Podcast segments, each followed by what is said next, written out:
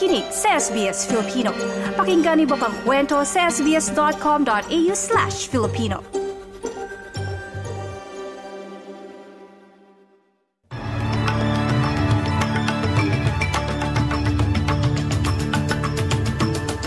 Sa ulo ng mga balita ngayong biyernes, ikalabing dalawa ng Enero taong 2024. Panawagan na pag-boycott sa Woolies matapos ihayag na hindi na ito magbebenta ng mga Australia Day merchandise. Pilipinas pang 73 sa most powerful passports sa listahan nitong 2024. At sa Australian Open, matinding simula para sa Australian top seed Alex de Minaur bago makaharap ang world number 3, Milos Raonic.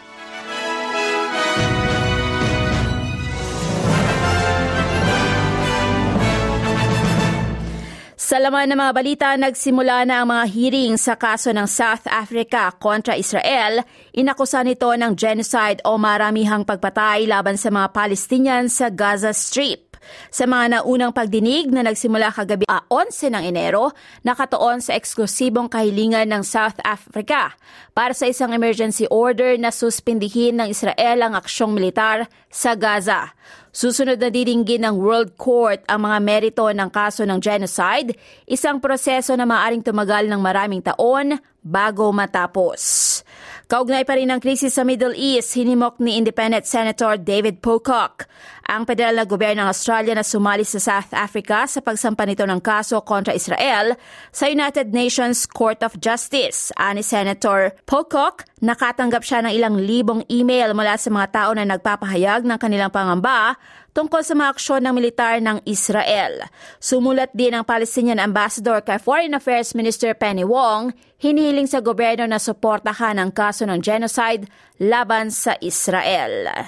Sa mga balita naman sa Australia, sinabi ni Prime Minister Anthony Albanese na may patuloy na ginagawang pagsusuri sa naitalang kita ng mga malalaking grocery store. Sa Australia, patuloy ang review sa panahon kung saan maraming taong nahihirapan na makasabay sa patuloy na taas ng bilihin at cost of living.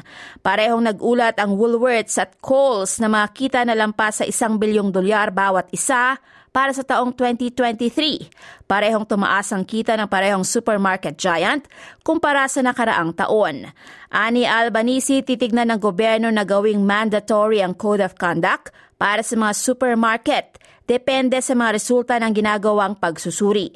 Anang punong ministro na hindi dapat na pagsamantalahan ng malalaking negosyo ang kanilang mga customer para lamang kumita. We know that at a time when people are doing it tough, the big supermarket chains have been making record profits. And we know that there's something out of sync there. And we say to all of the supermarkets and to big business, they have a responsibility to look after their customers. And my government is prepared to uh, take whatever action is necessary Binatikos naman ni Agriculture Minister Mary Watt si Opposition Leader Peter Dutton sa kanyang paninindigan sa isyu kaugnay ng Australia Day merchandise. Nauna nang nanawagan si Dutton sa mga Australians na i-boycott ang supermarket chain na Woolworths matapos silang ipahayag na hindi na sila maglalabas ng mga merchandise para sa pagdiriwang ng Australia Day ngayong taon. Binanggit ng mga supermarket giants ang pagbaba ng demand sa mga nakaraang taon, pati na rin ang issue na kailangan ng mas malawak na diskusyon sa komunidad bilang kanilang dahilan para sa desisyong ito. Sinabi ni Minister Watt na mas nababahala ang leader ng oposisyon sa pag-score ng mga puntos sa politika kaysa sa paglutas niya sa mga tunay na issue na nakakaapekto sa mga Australiano.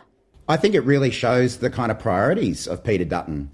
Rather than thinking about the things that are priorities for Australians, like taking pressure off cost of living while not adding to inflation, He's out there fighting yet another culture war, talking about what kind of products that supermarkets sell. Uh, I don't think that's the kind of priority that most Australians have right now they're thinking about how they can pay their supermarket bills rather than what kind of thongs they can buy in a supermarket. Good news naman sa mga Pilipino na mahilig bumiyahe, pang 73 na ang Pilipinas sa pinakamakapangyarihang passport sa mundo sa tala ngayong 2024. Sa pinakahuling update mula sa Henley Passport Index, ipinapakita na mara o maaari na ngayong ma-enjoy ng mga Pilipino ang visa-free access sa 69 o 69 na global destinations. Tumaas ito ng tatlong access mula sa nagdaang taon. Noong 2023, hawak ng Pilipinas ang visa-free access sa 66 out of 227 destinations. Tumaas ng isang spot ang Pilipinas ngayong 2024, kasama nito ang Cape Verde Islands at Uganda sa rank 73. Anim na bansa naman ang most powerful passport spot.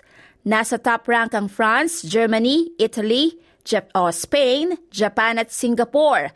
Visa-free ang biyahe na o ang biyahe ng mga tao mula sa mga bansang ito sa 194 destinations sa buong mundo.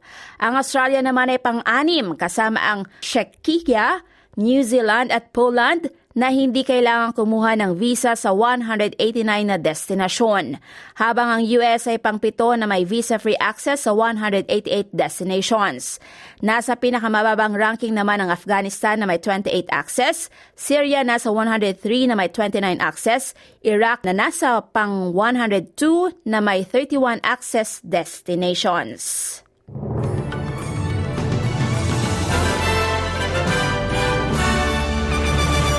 Sa balitang sports, sa tennis, isang mahirap na simula sa Australian Open para sa Australian na si Alex de Minaur. Una nitong makakaharap sa first round ng dating world number 3 na si Milos Raonic.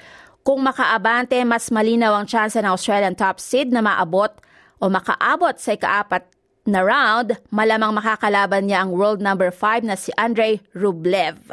Sa women's draw, kailangan talunin ni Alia Tomljanovic si Petra Martic ng Croatia bago ang posibleng match kontra number 1 o number 11 seed na si Helena Ostapenko sa, o sa second round.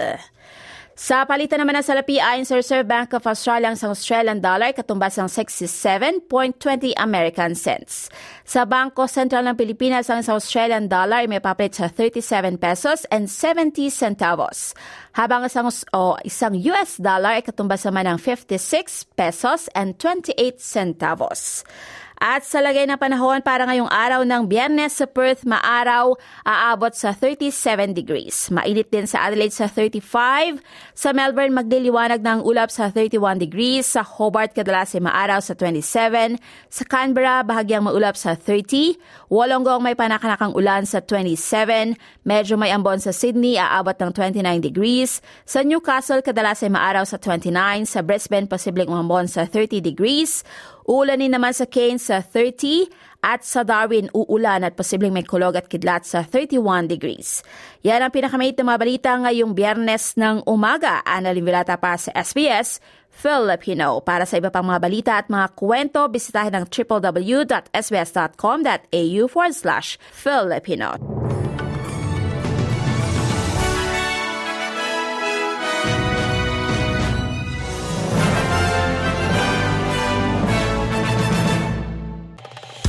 Nice yung makinig na iba pang kwento na tulad ito? Makinig sa Apple Podcast, Google Podcast, Spotify o sa iba pang podcast apps.